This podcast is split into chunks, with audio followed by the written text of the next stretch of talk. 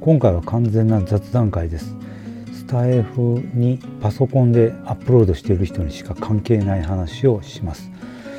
私は Mac で音声を取ってまあ、ポッドキャストとか YouTube に上げてその音声パートだけをスタイフに上げてます。でブラウザでアップロードするんですけどもこの時 BGM を名前でしか選べないんですね。プルダウンメニューから選択するだけです。どんな音楽か全然わからないまま適当にやってたんですけどもアプリで見れば視聴することができます。さらに過去にアップロードしたやつについても BGM を差し替えることができるということが分かりました。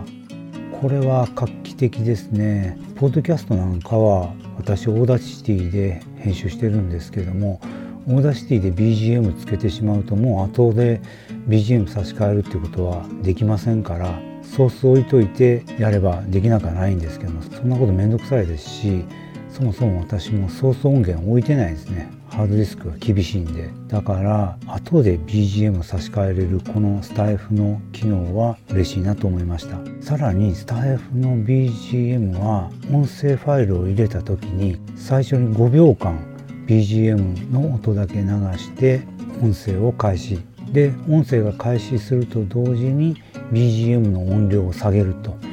いうこともやってくれてます。これは非常に嬉しい機能ですね。地味な感じですけども自分で音源全部作ることを思えば非常にありがたい機能かなと思います。まあせっかくなんでブラウザーからでも BGM を確認できるようにしてもらえたらなと思います。でもっと贅沢を言わせてもらうんであればサムネイルの差し替えもできたら嬉しいなと思います。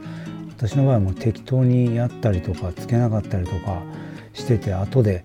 これもうちょっとなんとかならんかったかなとかって思うことあるんでアプリからだけでもいいですから差し替えれたら嬉しいなと思いました、まあ、またスタイフについて気づいたことがあれば話したいと思います。あとまたついでなんでこの間話した小さなミニチュア鉄道の大冒険について第4回見て気づいたことがありましたんで話します。それはネタバレなんですね。オープニングとエンディングまあ、エンディングっていうか次回予告ですね。あの辺で将来行われる作業が映し出されてることが多いんですね。第4回で 60m の橋を架けたんですね。それの完成図はもうすでに2回か3回目のオープニングかエンディングかで映ってたんですね。だから今回の見てすげえと思うんですけども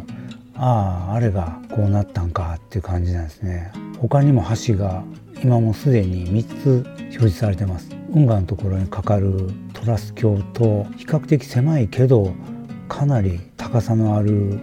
橋とあとループ橋ともうすでに映ってました。でああれもう完成するんやなっていう感じになっちゃってるんですね私の中で。それがもったいないなと思うんですね。ここを通さなあかん。じゃあどうしよう。どんな構造の橋にしようとかっていうみんなのミーティングとかね設計図とか見てワクワクしたいんですけどね。